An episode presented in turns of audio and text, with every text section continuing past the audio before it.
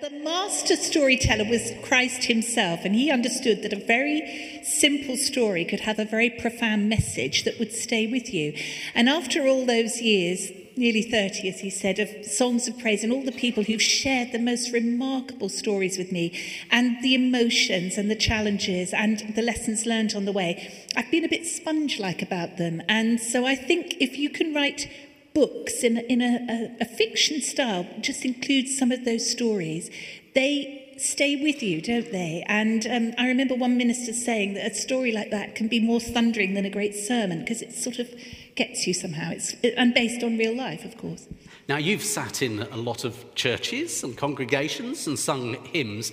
What, what are the sort of stories about hymns that, that, that tend to strike you? Why, why are you so fascinated with those stories? Well, I think that hymns are written by people just like you and me. It doesn't matter when they wrote them, does it? Whether it was a psalmist 3,000 years ago or Stuart Townend and his version of uh, The Lord's My Shepherd today. It's all about the human experience. And because they put them into such wonderful words and are paired with lovely music, you just don't forget them, do you? Well, let, let me try this out on you. If I say, you in your small corner, you say, all things bright and beautiful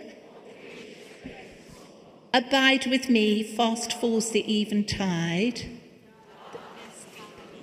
Lord, with me, abide. And there you are, you have a ready made prayer in your pocket. So I think hymns are a spiritual first aid kit that stay with us always. Well done, class. You did very, very well.